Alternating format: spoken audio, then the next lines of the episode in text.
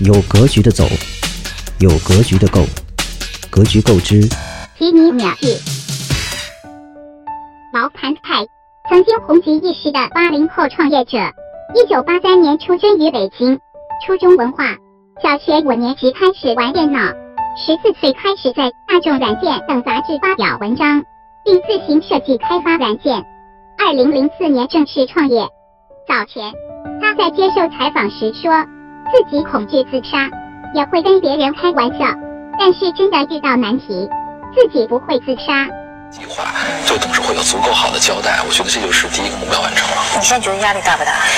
还是一切如你所想？我我我换种方式说，我我比较接受不了自杀，所以我要想活下去，我就把事儿做好。